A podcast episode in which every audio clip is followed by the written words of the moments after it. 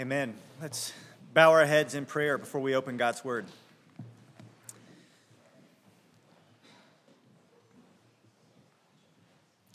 Lord, we come humble and needy this morning as those who are weak and sinful.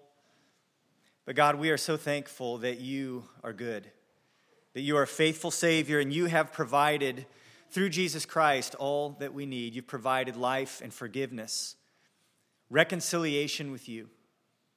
And Lord, we recognize that your purpose is not only to save us from judgment in the future, but to also make us increasingly like your Son, Jesus Christ. So, God, we come to you today as a people in need of change, confident that you use your word and you use your spirit and you use the gathering of the church in the process of sanctifying your own.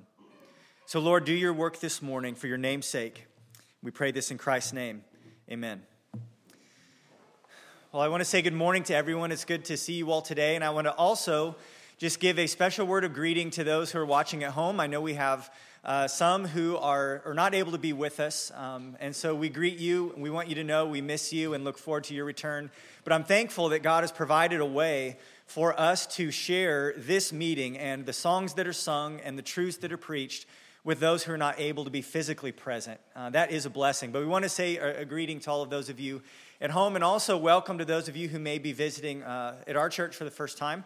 And we are, if you don't know, uh, right now in the midst of a construction project. That's why there's partial scaffolding behind me, and that's why we're trying to get our sound system still set up. And I don't think our main speakers are working, so don't worry about that, Bryce. I think it'll still go through to the live stream, but we're, we're figuring it out every day um, right now. And so, thanks for being willing to come, uh, even though we have porta potties out front and we have drywall dust everywhere.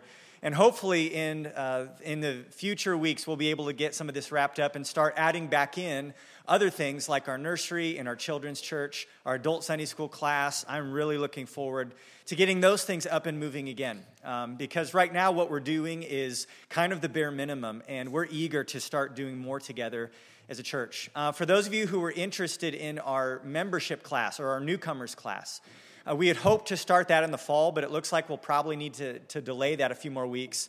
January will be the latest, but we will be starting that up soon, so we'll keep you in the loop. But I want to invite you this morning to go ahead and turn to Exodus chapter 15. Exodus 15. This week, many of us celebrated the Thanksgiving holiday in some fashion. Um, that's an American tradition, one that goes back all the way to that first harvest celebration in Plymouth but as Christians, as those who believe in God, as those who have received His grace, giving thanks is not a once per year activity, is it? No, gratitude is something that is supposed to be the constant refrain for believers. We are worshipers. We are people who've been purchased by the blood of the Lamb. And as we sang this morning, we've been rescued from sin and death, cleansed of our sins by the substitutionary sacrifice of Christ. And we have from our Savior a promise of eternal life with Him in glory. So we have much to be thankful for. We have much for which to praise our great God. But for many people, worship, their worship, is anemic. Praise feels like a chore. Gratitude is faint. So I want to ask you this morning how is it that a heart of worship can be cultivated and maintained over the lifetime for a believer? Well, I believe that a clear pattern of worship is modeled powerfully for us here in Exodus chapter 15. And the truth that this text holds out for us is like gasoline on fire for a, a true heart of worship. Our text today is really a psalm although it's not in the book of Psalms. It's a song of praise that is commonly referred to as the Song of Moses. And the occasion for this song is what we saw last week in chapter 13, or chapter 14, rather. And I want to draw your attention to verses 30 and 31 of Exodus 14. Says, sort of in summary, Thus the Lord saved Israel that day from the hand of the Egyptians. And Israel saw the Egyptians dead on the seashore. Israel saw the great power that the Lord used against the Egyptians, so the people feared the Lord and they believed in the Lord and in his servant Moses. Then Moses and the people of Israel sang. I want you to look at the verbs in verse 31. The people saw, and then they feared, and they believed. And the natural response by a heart that, that has been confronted with the majesty and the reality of God's power, the natural response of one who fears the Lord and believes in him is worship.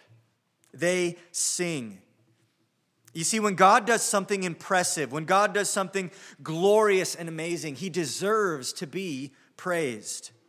And when people benefit from God's display of his power, when you and I experience blessing and grace and redemption because of what God has done, then grateful joy must overflow in song.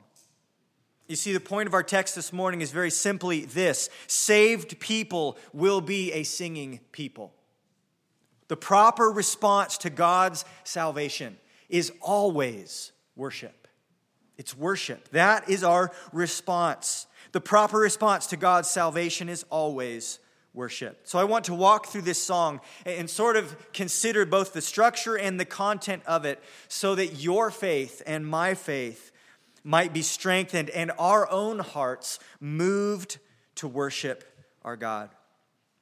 Verses 1 through 3 of chapter 15 functions as the introduction and really even the summary message of the whole thing. It says, Then Moses and the people of Israel sang this song to the Lord, saying, I will sing to the Lord, for he has triumphed gloriously. The horse and his rider he has thrown into the sea. The Lord is my strength and my song, and he has become my salvation. This is my God, and I will praise him. My Father's God, and I will exalt him. The Lord is a man of war. The Lord is his name. What this shows us in this introduction to the Song of Moses and in this summary message is really the essence of what worship is. We see it right here in these first three verses. That worship is, as we've said, first of all, a response. He says, I will sing to the Lord. Why? For he has triumphed gloriously. J.I. Packer writes that worship in the Bible is the due response of rational creatures to the self revelation of their Creator. So Moses writes, I will sing, for the Lord has triumphed gloriously. But worship is not just a response, it's also the joyful embrace of God as their salvation. This is personal. Notice what Moses says The Lord is my strength, and he is my song, and he has become my salvation. This is my God, and I will praise him. My Father's God, and I will exalt him. You see, worship is not just an abstract observation about that's God and that's what he's done. No, it is more than that. He says, My strength, my song, my salvation. You see, this is personal appropriation of what God has done. You see, God had called Israel my son, He had claimed them as His own people. And this is the response of a people in return embracing God as their God. But worship is not just a response, it's not just a joyful embrace of God, it's ultimately rooted in who God is. Verse 3 says, The Lord is a man of war, the Lord is his name. The name Yahweh refers to who God is in his essence, his very character, his being, the I am who I am, the self existent, eternal, all powerful God. Ten times this song will use the personal name of God, Yahweh, showing us that God is the focus. His person, his character, and worship is ultimately rooted in who God is. So even as this song just gets out of the gate, we see that it is this response to God that, that embraces all that he is and is rooted in who he is. That's what worship is. And as this song unfolds, these themes will be expanded, and we get a beautiful example of what biblical worship looks like. And I want to share three points with you that shows us what this biblical worship must be. First of all, worship is remembering what God has done. It's remembering what God has done. We've already seen that in the introduction here, but verses 4 through 10 expand upon this triumph of God, how he has thrown the horse and his rider into the sea. Verse 4 recounts God's mighty works. It says, Pharaoh's chariots and his host he cast into the sea. And his chosen officers were sunk in the Red Sea. The floods covered them. They went down into the depths like a stone.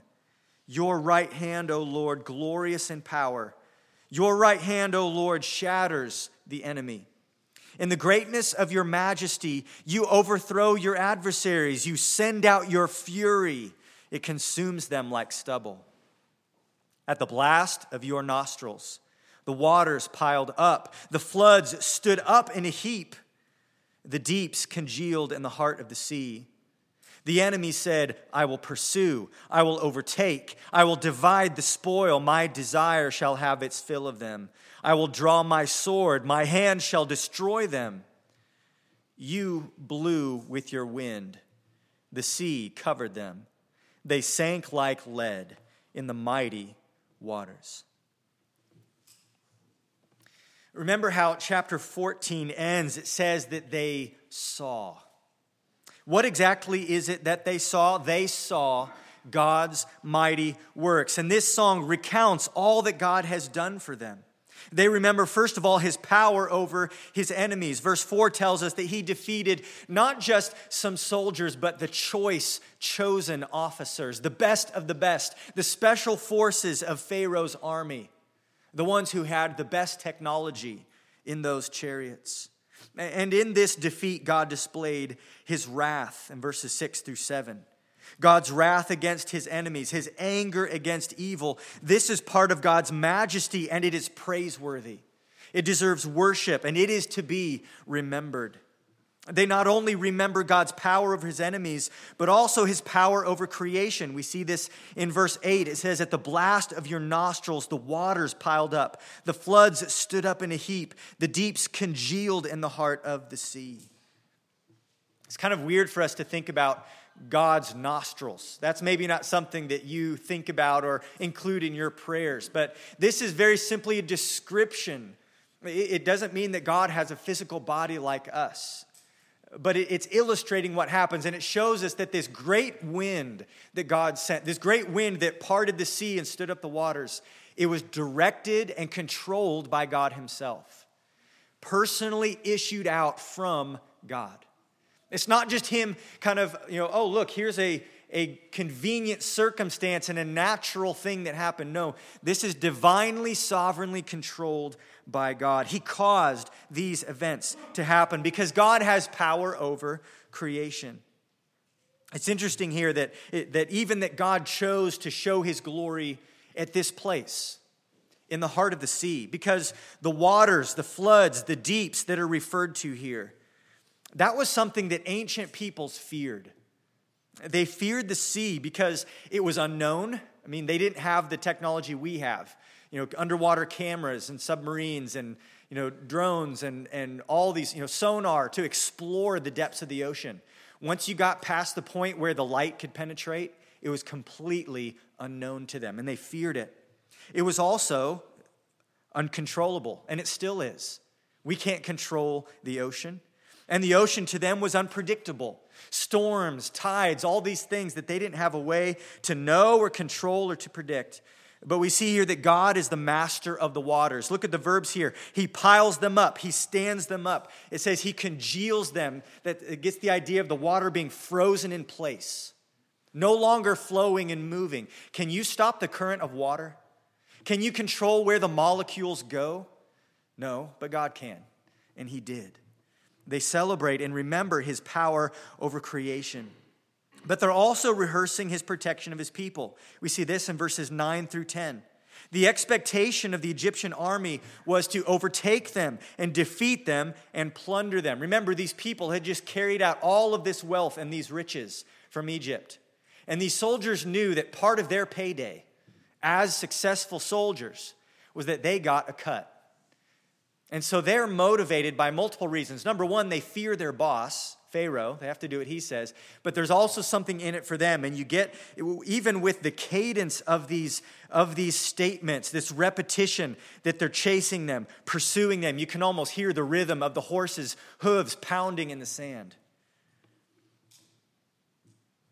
But what they expected is not what they experienced. They had plans, but so did God. He blew with his wind, verse 10, and the sea covered them. They sank like lead in the mighty waters. Another proof here that this is not just a marshland with six inches of water, this is a deep ocean. And these soldiers, with their armor, their chariots, their horses, sink. They sink like lead. And this is God's protection of his people. The children of Israel were unarmed, untrained, and vulnerable to this powerful army. And God says, I got this. And he protects his people. So, as the children of Israel stand on the western shore of the Red Sea, and as the bodies of the dead Egyptians float up onto the shore, this song is composed, and the people sing. They sing, they rejoice in what God has done, and they respond with praise and rehearse God's mighty deeds. Friends, this is what we do when we worship. We praise God for what He has done. We worship the one who made the heavens and the earth, the creator of all things. We worship the one who has spoken and fulfilled so many promises. We praise the God who sent his own son, born of a virgin, perfect and sinless. Jesus Christ, who fulfilled the law in our place, who died as a substitutionary sacrifice in our place. We praise the one who has conquered death, the one who now holds the keys and invites us to come and share in eternal life through faith in him. God has done all of these things, and that is why we worship. But that's not all that God has done. That's just referring to the things we see in Scripture. But consider what God has done in each of our individual lives. Think about how God has provided for you in times of need. Think about how God has protected you in ways you might not have even realized until you look over your shoulder years later and recognize that was the hand of God upon me, protecting me, guiding me to where he knew would be best for me. Think about God's sustaining grace in your life, the trials that you have walked through and survived. That's God. Think about God's perfect plan that has led you to where you are today. We have much to thank God for, much to worship Him for, much to remember as we come to worship Him. And God deserves the praise for all of it. So, worship is first of all remembering what God has done. But secondly, expanding on those themes from the first three verses. Uh, verse 11 and 12 shows us that worship is, secondly, a recognition of who God is. And this is really the, the central exclamation of praise in the heart of this song. And it comes right in the middle of it, sandwiched between the two sections. Verse 11 and 12 says, Who is like you, O Lord, among the gods? Who is like you, majestic in holiness, awesome in glorious deeds, doing wonders? You stretched out your right hand, the earth swallowed them. This rhetorical question is meant to emphasize something. It's meant to emphasize God's uniqueness among all the kings of the earth, among all spiritual powers, angels, demons, Satan himself, among every level of power and rule and authority. God stands alone, and he stands unique. So, Satan and his demons and human armies and human rulers and institutions and structures, all of it Anyone and anything you want to throw into the mix, none of them compare. None of them compare to Yahweh, to this God. Who is like you, O Lord, among the gods? You see, we have to remember why God did these things. Why did he part the Red Sea? Why did he crush Pharaoh and his armies? Why did he bring the people of Israel out of Egypt? Well, if you've been with us over the last few months, you know the answer. Because God's been telling us over and over again. He says, so that everyone will know that I am the Lord. It's this recognition formula that God says, I am doing this so that my glory will be seen, so that my power will be known, so that my name will be famous. That I am Yahweh, I am the Lord. And this is my power, this is my purpose, this is my character, and there's no one like me. And I think the people of Israel got a glimpse of this God, even more than what they had seen in the plagues. They saw his power, his glory, his greatness on display. And this is why, at the end of this event, it says the people saw and they what? They feared. They feared this God because they recognized who he is. You see, what they saw was not just the things that God has done, they actually got a glimpse of God in that moment. And you know what they realized? They realized that their anxious unbelief on the other side of the sea, when they said, Moses, what are you doing? It would have been better for us to stay in Egypt and serve the Egyptians. Are there no graves in Egypt that you brought us out here to die in the wilderness? They now recognize that statement, that heart for what it is, which is unbelief. And so they fear God and they cry out in recognition there's no one like you. You are the Lord. Majestic in holiness, awesome in power, doing wonders. Again, this is what's already been laid out at the beginning of this psalm. When it says, The Lord is a man of war, the Lord is his name. Know his name because there's no one like him.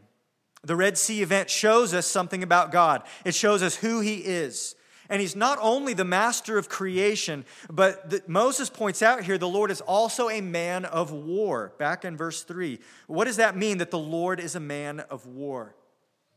Again, this is not saying that God is a human, that He's a man like us. It is describing Him as one who is strong a man of war, one who fights with skill and, and ferocity.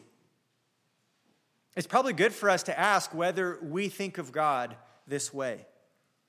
Do you think of God as a man of war? We think of him as a king, yes. We think of him as the creator. We think of him uh, with joy and gratitude as father, but a warrior? Do you see God as a warrior because he is? And this is actually good news for the children of Israel. It's good news in the world that they lived in. Because this God would lead them into battle in the near future. He would lead them against powerful armies and through hostile territories, and the Lord would fight for them. They were to have no other allies. They were to have no other dependencies. God alone was to be their confidence, and they could be confident in Him because there's no one else like him. There's no one else like him. He is, according to verse 11, majestic in holiness. As we heard a few weeks ago in Isaiah chapter 6, he is holy, holy, holy. And the only response to the vision of his glorious holiness is to fall down on your face in worship. He is awesome in glorious deeds, verse 11. And parting the Red Sea is just one of them. It's not even the only impressive thing that God has done. He is the God of supernatural power who regularly and constantly does things that no one else can do. Who is like you, O Lord, among the gods? Any competitors better show their resume.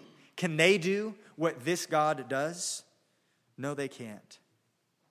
Nothing is impossible for God. And this should put frail humans like us into a place of awe and reverence. It says in verse 12, he stretched out his right hand. You might say, well, wasn't it Moses who lifted up his staff? Yes. And Moses is writing this song, and Moses knows that he didn't do anything to cause the waters to part. God is responsible for all that happened. He performed this mighty deed, and he should get all the credit for it. So he says, You stretched out your right hand. And then he says, verse 12, the earth swallowed them, referring to the final fate of the army of Egypt. Although they were technically drowned in water, this statement refers to them departing from the land of the living, being swallowed up by Sheol, the realm of the dead. God had plunged these pagan and wicked people into hell, and they worship God for it. Who is like you, O Lord, among the gods? No one. This statement is a rhetorical question that is really a gauntlet being thrown down. It's a statement that God is ready to take on any and every challenger, anywhere, anytime, because God is undefeated. These Egyptian gods have been judged, they mean nothing. And it's not the last time God will prove himself to be the one true God. Later, the Philistine god Dagon will fall down and tip over in his own temple. Eventually, his hands and his head break off because the Ark of the Covenant is there and God is giving them a nice object lesson that there's no one like him. He is the only true God. Later, the Canaanite god Baal will be humiliated, he and his prophets, in front of the entire nation. When Elijah stands on Mount Carmel and challenges them to a duel, he says, You pray to your God, I'll pray to mine, and we'll see who sends the fire down from heaven. And when Baal fails and God sends down fire to consume not only the sacrifice, but also the stones and the water and even the dirt that was underneath it, the people of Israel cry out, The Lord, He is God. The Lord, He is God, echoing this same sentiment that there's no one else like Him. Later, the gods of Babylon will likewise be, likewise be humiliated as we see Daniel and Hananiah, Mishael, Azariah going face to face, head to head with the ruler Nebuchadnezzar and Darius and others, and proving the impotence of the Egyptian gods and the singular power and glory of Yahweh. So, this is a story that unfolds and repeats itself throughout Scripture. There's no one like Yahweh. Do you believe that? Do you believe that, and does it move you? Does it cause you to tremble when you think about the glory and the wrath and the power and the mercy and the love of this God? Because it should. It should have that effect on us. We should be those who see and fear and believe. Proverbs 14 26 says this In the fear of the Lord, one has strong confidence and his children will have a refuge. You know what happens when we fear God rightly? An amazing thing happens. We actually stop fearing anyone or anything else. We have a strong confidence. This statement that there's no one else like the Lord should put strength in your bones today because we ought not be intimidated by the world. We ought not be intimidated by or fear our spiritual enemy, the devil. We ought not be intimidated by corrupt systems and the schemes of man. We ought not be fearful of false teaching and secular ideologies because our God, get this, our God is not just one option among all the truth claims out there. Faith in Him is not just one way among many. God is not just one competitor among this, the field. No, God stands supreme, unique, majestic in his holiness and power. There is no one like God. And when you get this, when you really get it, you will bow. Worship is the recognition of who God is. So, worship is remembering what God has done, it's recognizing who God is. And then, third, worship is an anticipation of what God will do. And I love the structure of this psalm. So it's we're celebrating and rehearsing what God has done, and then we're celebrating and anticipating what God will do. And right sandwiched in the middle is this singular truth of who God is. There is no one like him. But verses 13 through 18 show us this future, this forward facing look and it's a, it's a faith filled rejoicing in what God will do. It says, listen, and they're so confident in this they actually state it in the past tense. It says, You, verse 13, you have led your steadfast, led in your steadfast love the people whom you have redeemed. You have guided them by your strength to your holy abode. And that's future tense. They're not there yet, but they're worshiping as if they are. They continue in this past tense. Verse 14 The peoples have heard, they tremble.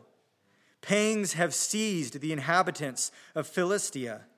Now were the chiefs of Edom dismayed. Trembling seizes the leaders of Moab. All the inhabitants of Canaan have melted away. Terror and dread fall upon them. Because of the greatness of your arm, they are still as a stone. Till your people, O Lord, pass by. Till the people pass by whom you have purchased. You will bring them in and plant them on your own mountain, the place, O Lord, which you have made for your holy abode, the sanctuary, O Lord, which your hands have established. The Lord will reign forever and ever.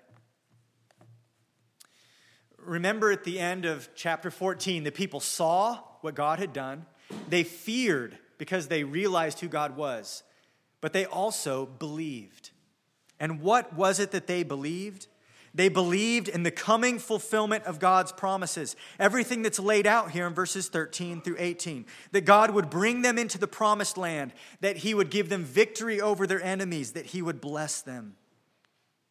What this shows us is that worship is not only just an expression of gratitude for what God has done, an expression of great reverence at who God is, worship is also the expression of faith faith in what God will do. Because of God's faithfulness in the past, we can be confident in his fulfillment of all of his promises, all of his purposes in the future. This confidence is seen in the fact that they describe all these things, or many of these things, in the past tense. Because they know what God's purpose is. And if God can do what he just did, with, the, with sending the plagues on Egypt and bringing them out of slavery and crushing the armies of Egypt, parting the Red Sea, then God can definitely do the rest of the things He has promised to do. And what God has promised to do is, is really anchored in His redemptive purposes. What is God's purpose for these people? His purpose, His intention is to dwell with them in a special place, the place where the omnipresent God has chosen to manifest his glorious presence. God's purpose is relationship with these people, to be with them, to be their God. They will be his people, and he will dwell among them. This is the reversal of what happened in the Garden of Eden. Back in Eden, you remember what happened? Man was kicked out. Adam and Eve were banished, barred from the presence of God because of their sin. But now, because of God's gracious promise, He is working to restore His people to relationship with Himself so that He might dwell with them again. This is God's plan. It's His purpose, and they know it. They know where they're heading. But the fact is, there's an obstacle in the way. There are hostile nations that stand in between them and the promised land. There are other peoples already dwelling in the land who will be ready to compete with them for land. But God's judgment of Egypt at the Red Sea is making waves in more ways than one. The nations are going to tremble and fear when Israel passes by. They make mention here to the Philistines. These were a powerful warrior people. They had military technology uh, with terms of forging instruments that the Israelites didn't have. And they would pose a great threat along the way and later on, even in the land. But they would be afraid. It says, pangs, verse 14. Pangs have seized the inhabitants of Philistia. Makes mention to the Edomites as well. Edom was not necessarily in the promised land, but the children of Israel would have to run the gauntlet of passing through them in order to get to Canaan. And we see in the book of Numbers what happened when they did. They refer to the Moabites, another people group that were also not in the land of Canaan, but they would be a barrier. Many of you know about the conspiracy um, and the hiring of a false prophet to bring a curse down upon the people of Israel because the Moabites were afraid. We see that in Numbers 22. The Canaanites as well are mentioned here. All the inhabitants of Canaan, it says in verse 15, have melted away. And we see this when they get to the promised land. There was a, a people called the Gibeonites who had heard about what happened to Egypt. And so rather than trying to fight against Israel, they knew that was, was a hopeless task. They instead resorted to trickery in order to get a peace treaty with the Israelites. When the children of Israel come against Jericho, Rahab switches sides. You know why? Because she had heard about what God did at the Red Sea. You see, God's weapons of warfare to fight for his people includes psychological warfare, intimidation, fear, causing anxiety and confusion among the enemies of his people. So, this triumph of God at the Red Sea, it softened up Israel's adversaries and also strengthened the faith of Israel. This is all preparation for their journey and preparation for their eventual conquest. And the people sing because they are confident that God is going to do what he said he would do. You know, the lesson that these people had learned was that God was with them and that he was a man of war. They could see his presence, the pillar of fire, the pillar of cloud, and they had just witnessed his power. And this song expresses faith that God was not with them just at the Red Sea alone. They believed he would always be with them until they reached their destination. Verse 17 shows us what they're looking forward to. You will bring them in and plant them on your own mountain, the place, O Lord, which you have made for your abode, the sanctuary, O Lord, which your hands have established. You see, the people had an expectation not just of coming to the land of Canaan in a generic sense, but coming specifically to Mount Zion. This would be the place of worship. This was the future site of the temple. It would be where the city Jerusalem was. And it would be the center of their nation spiritually, the place where God's glory would be manifested. And notice, this is the place of God's choosing. God's not just blessing their plans. No, God is including them in his plans. And that's why they know where they are heading. And all of this is due, according to verse 13, to God's strength and his steadfast love. He leads them in his steadfast love, the people that he has redeemed. He has guided them by his strength. His strength and his steadfast love. This word steadfast love is an important word.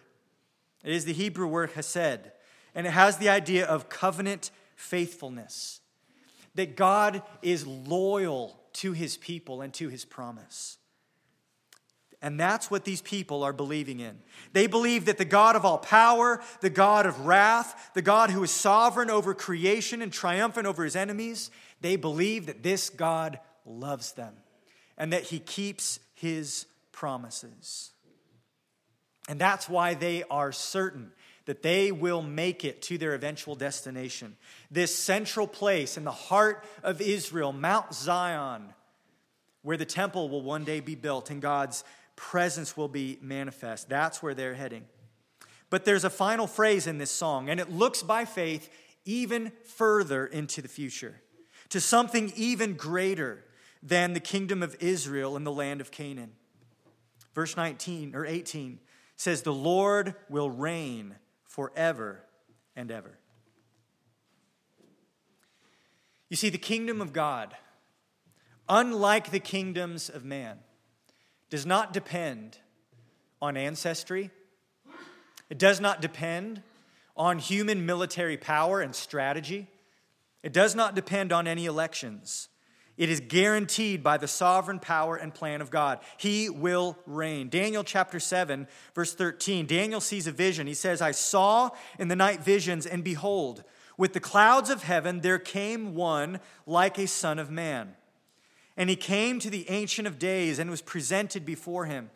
And to him was given dominion and glory and a kingdom, that all peoples, nations, and languages should serve him. His dominion is an everlasting dominion which shall not pass away, and his kingdom one that shall not be destroyed. See, here's the thing the rule of Pharaoh, the rule of the leaders of Edom and Moab, the leaders of Canaan, other success, successive nations and empires, they are all temporary. All. Whether they last for a day or for 400 years, they all come to an end. They are all passing by. But the kingdom of God is different. His kingdom is forever. You see, the children of Israel sing this song, rejoicing not only in what God has done, but also in what God will do. Their worship is the recounting of history, but it's also forward facing, confident in the faithfulness and steadfast love of God. And when we worship, that is what we do.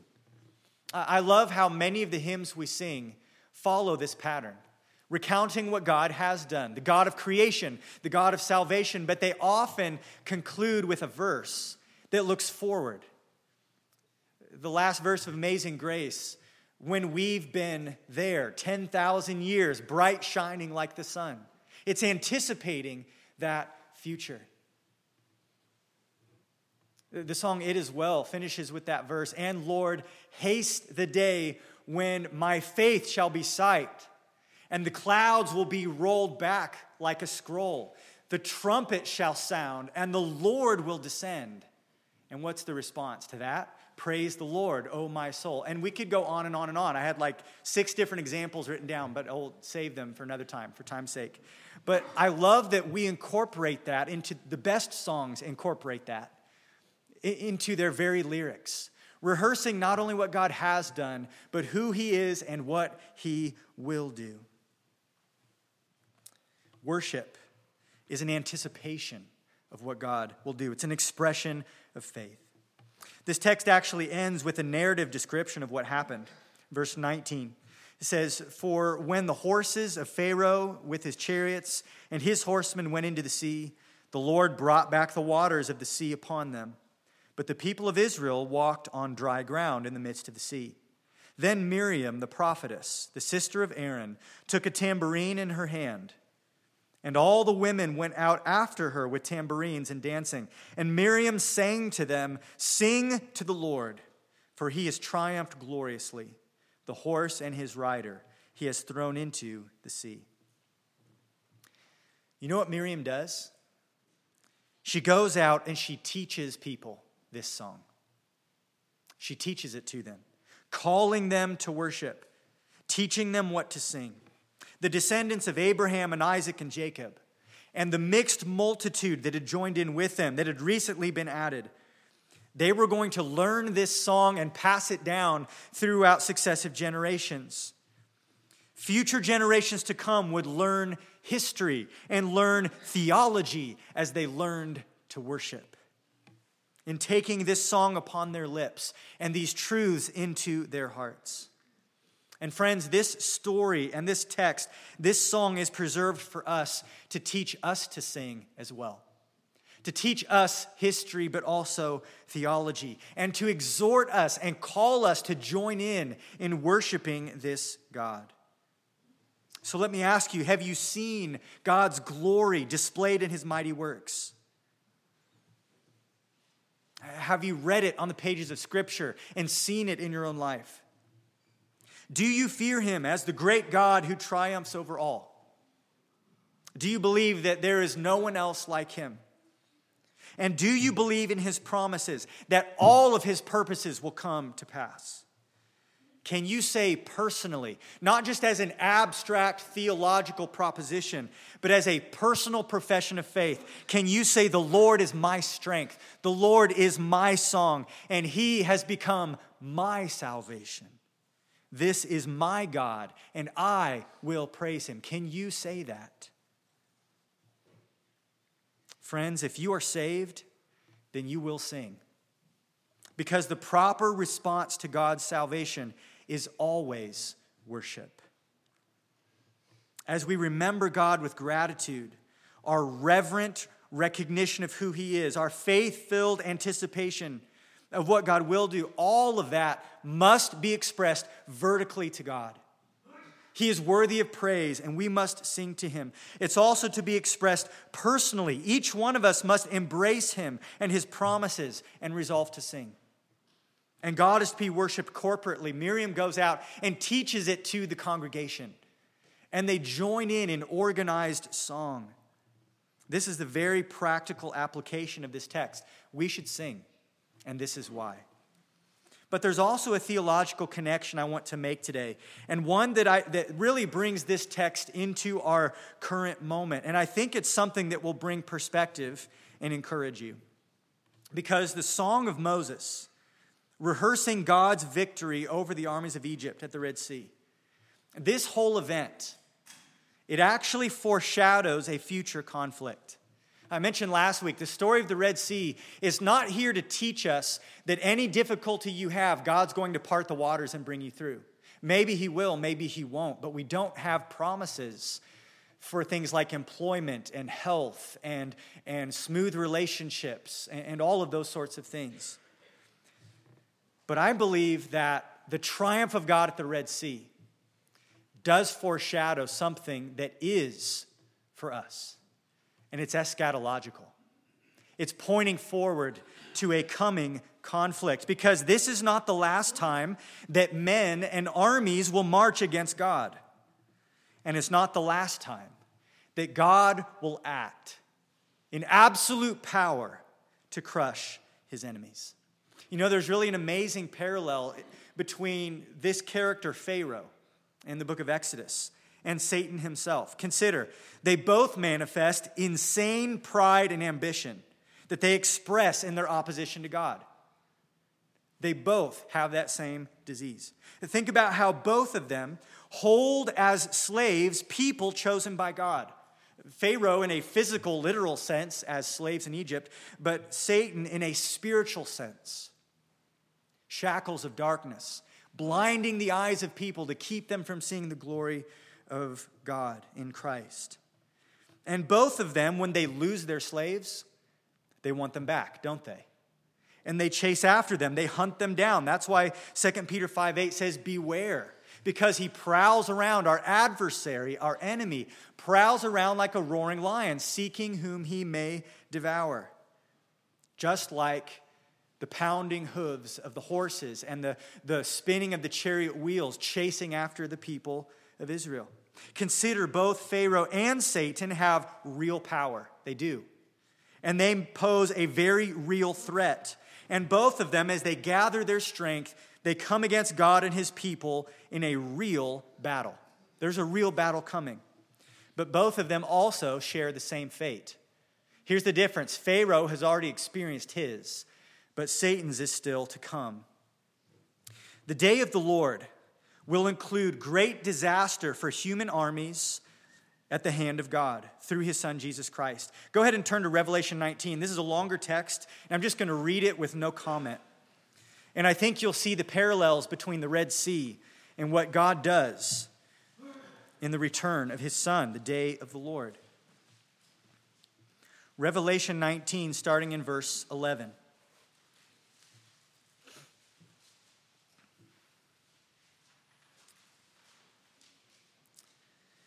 John writes Then I saw heaven opened, and behold, a white horse. The one sitting on it is called Faithful and True. And in righteousness he judges and makes war. His eyes are like a flame of fire, and on his head are many diadems or crowns. And he has a name written that no one knows but himself. He is clothed in a robe dipped in blood and the name by which he is called is the Word of God. And the armies of heaven, arrayed in fine linen, white and pure, were following him on white horses. From his mouth comes a sharp sword with which to strike down the nations. And he will rule them with a rod of iron. He will tread the winepress of the fury of the wrath of God the Almighty. On his robe and on his thigh, he has a name written King of Kings and Lord of Lords.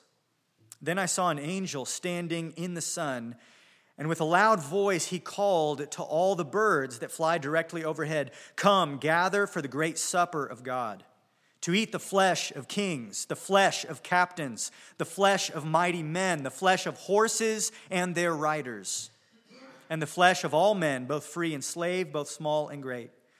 And I saw the beast and the kings of the earth with their armies gathered to make war against him who was sitting on the throne and against his army.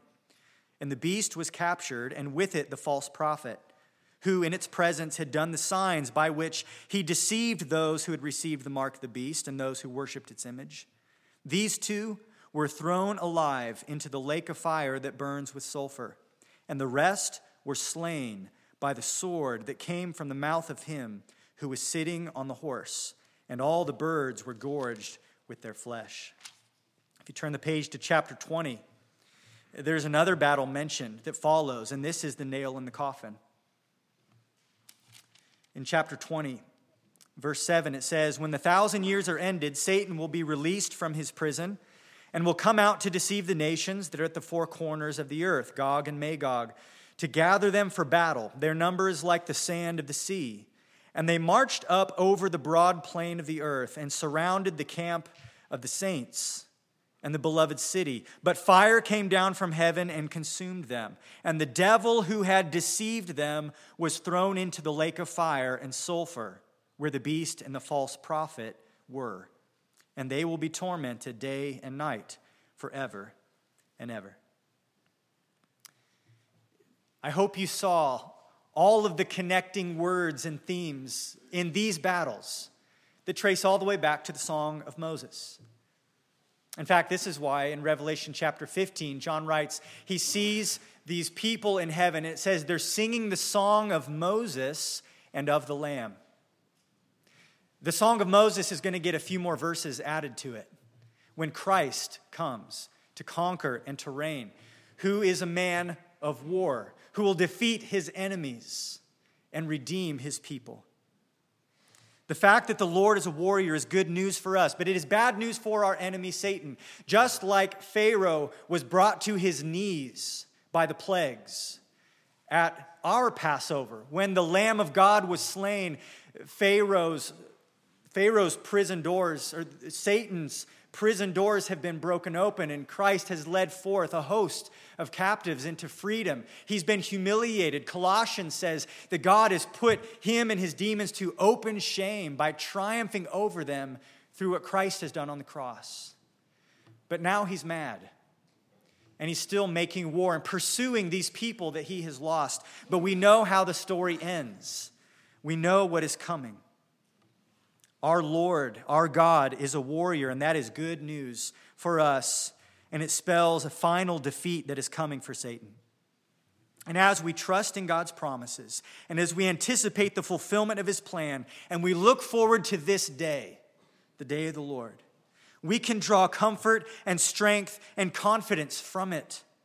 Because the battle is his. Notice that the victory in these battles does not depend on us or upon our strength or upon our skill, the battle is the Lord's. The Lord is our strength and our song, and He will get the glory. So, as those today who see, as those who fear this God, and as those who believe in His promises, we need to worship Him, remembering what He has done, recognizing who He is, and also anticipating what He will do. This is our response of worship to all that God is, all that He has done and all that he has promised to do. So listen to the call of Miriam. Sing, sing to the Lord, for he has triumphed gloriously. Father, as we read this text, we are amazed at all that you have done. We stand in awe at who you are, majestic in holiness, awesome in power, doing wondrous deeds. Lord, there is no one like you, no one compares. Lord, stir up a heart of faith and fear and gratitude in us. I pray that we would recognize all that you have done for us in Jesus Christ, in his death and resurrection, saving us, cleansing us from sin, making us alive. And Lord, give us a confident faith in what you will do. You will be with us to the end. Your kingdom will last forever. and you will ultimately crush our great enemy. All for your glory, for the sake of your name. And Lord, we rejoice that you have given us the gracious privilege of participating in your plan. So, Lord, cultivate and sustain a heart of worship in us as we go from here. We pray this in Christ's name. Amen.